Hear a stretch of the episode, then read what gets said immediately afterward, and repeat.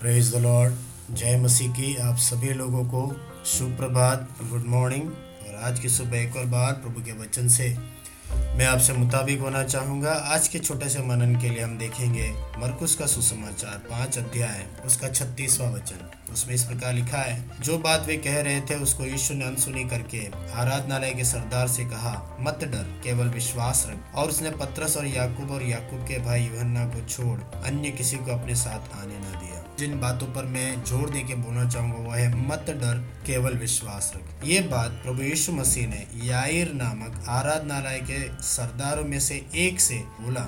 जो उसके पास इसीलिए आया था कि उसकी छोटी बेटी बीमार है और वो मरने पर है, वो बड़ा व्याकुल है, बड़ा चिंतित है और घबरा कर यीशु के पास आता है और बोलता है कि, प्रभु, मेरी बेटी को तो चंगा कर, तू मेरे साथ चल। और यीशु बोलते हैं, ठीक है, मैं तेरे साथ चलता हूँ, मैं तेरी बेटी को चंगा करूँगा। जाते हैं रास्ते में और घटना होती है, बारह साल से लहू बहने का रोग एक स्त्री को था। वो स्त्री भी यीशु के पास चंगाई के लिए आती है, चुपके से यीशु को छूती है, वस्त्र के छोर को छूती है और तुरंत चंगाई होती है। यीशु मसीह उसको ढूंढ के निकालते हैं उसको भी आशीष देते हैं। ये यात्रा के दौरान जब ये घटनाएँ होती हैं, तब तक थोड़ी देर हो गई और तब तक उसके घर से, जिसका नाम याईर है, कुछ लोग आते और बोलते हैं कि, अब तू गुरु को दुख मत दे, क्योंकि तेरी बेटी मर चुकी है। और ये बात सुनकर हम देखते यीशु उससे बोलते छत्तीस वचन में, मत डर, केवल विश्वास है। आज की सुबह प्रभु यीशु मसीह के इस कथन के द्वारा आपको मैं बल देना चाहूँगा। जब ज़िंदगी में हमने सोचा है, वैसा नहीं होता है। सिचुएशन हमारी सोच के विपरीत होती है,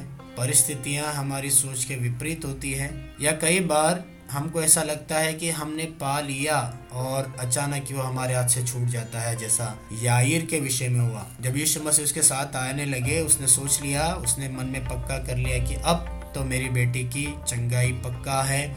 मेरी बेटी पूरी तौर पे ठीक हो जाएगी, उठ खड़ी होगी, लेकिन अचानक ही उसे रास्ते में समाचार मिलता है कि बेटी मर चुकी है। मेरे प्रिय भाइयों, बहनों, आज की सुबह प्रभु यीशु मसीह इस वचन से मैं आपको बल देना चाहता हूँ।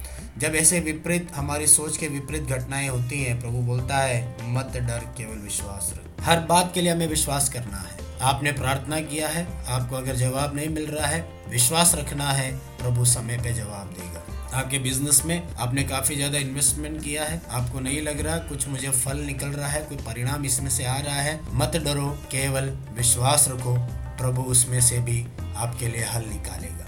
मत डर, केवल विश्वास रखो। आज के दिन बिना डरे, केवल और केवल विश्वास करने के लिए प्रभु हमारी सहायता करे। क्योंकि इब्रानी के पत्र में इस प्रकार लिखा है, अब विश्वास, आशा की हुई वस्तुओं का निश्चय और अनदेखी वस्तुओं का प्रमाण है। मेरे भाइयों, बहनों जो चीज़ हम नहीं देखते हैं, जिन बातों को हम नहीं देख सकते, हमारे भविष्य को हमने नहीं देखा, आने वाली बातों को हमने नहीं देखा, लेकिन प्रभु बोलता है, यह आशा की वस्तुओं का निश्चय है और अनदेखी वस्तुओं का प्रमाण है। विश्वास से हम देखें प्रभु मेरे लिए और आपके लिए कुछ कार्य को करेगा। हम विश्वास रखें, आपके बिज़नेस के लिए आप विश्वास रखें, बच्चों के भविष्य के लिए आप विश्वास करें, अपने नौकरी के मामले में आप विश्वास रखें, आत्मिक ज़िंदगी में आप विश्वास रखें कि प्रभु सब कुछ सही करेगा। और जब वे लोग लौट कर उसके घर आते हैं, आराधनालय के सरदार के घर आके देखते हैं, वहाँ पे लोग रो रहे हैं और प्रभु बोलता है, मत रो, वो तो सो रही है।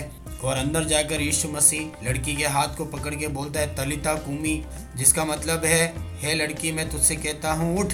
और लड़की तुरंत उठकर चलने फिरने लगी क्योंकि वह बारह वर्ष की थी, इस पर लोग बहुत चकित हो गए। तो कहने का मतलब यही है, जहाँ हम सोचते हैं, हमारे हाथों से हमारा चमत्कार छूट गया। हमारे हाथों से आने वाली भलाई छूट गई। हमारे हाथों से ही हमारा नुकसान हो रहा है। हाथों में आते आते चीज़ें छूटती जा रही हैं सिचुएशन कंट्रोल में नहीं है। यही वो समय है, प्रभु हमारी ज़िंदगी में बोलता है, मैं तुझसे कहता हूँ, उठ, तलिता कुमी।